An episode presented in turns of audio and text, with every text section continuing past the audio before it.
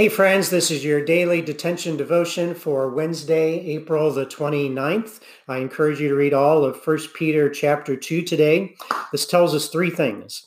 First of all, Jesus Christ is the chief cornerstone of the temple of God. He is the cornerstone that the builders rejected, but he is the rock that we are to build our lives on. If you get the cornerstone wrong or the foundation wrong, the rest of the building is going to be wrong. There is no other foundation that is going to be strong enough to support you for your whole life.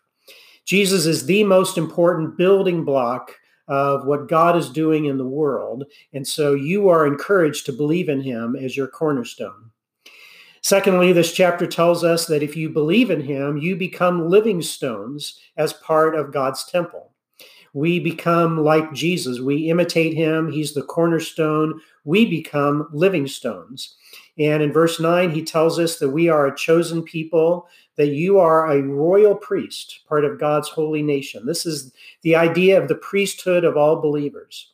It's not just official, paid, ordained pastors who are priests. If you are a Christian, you are a priest, and you can minister to anybody you know just as much as your pastor, maybe even better than your pastor can.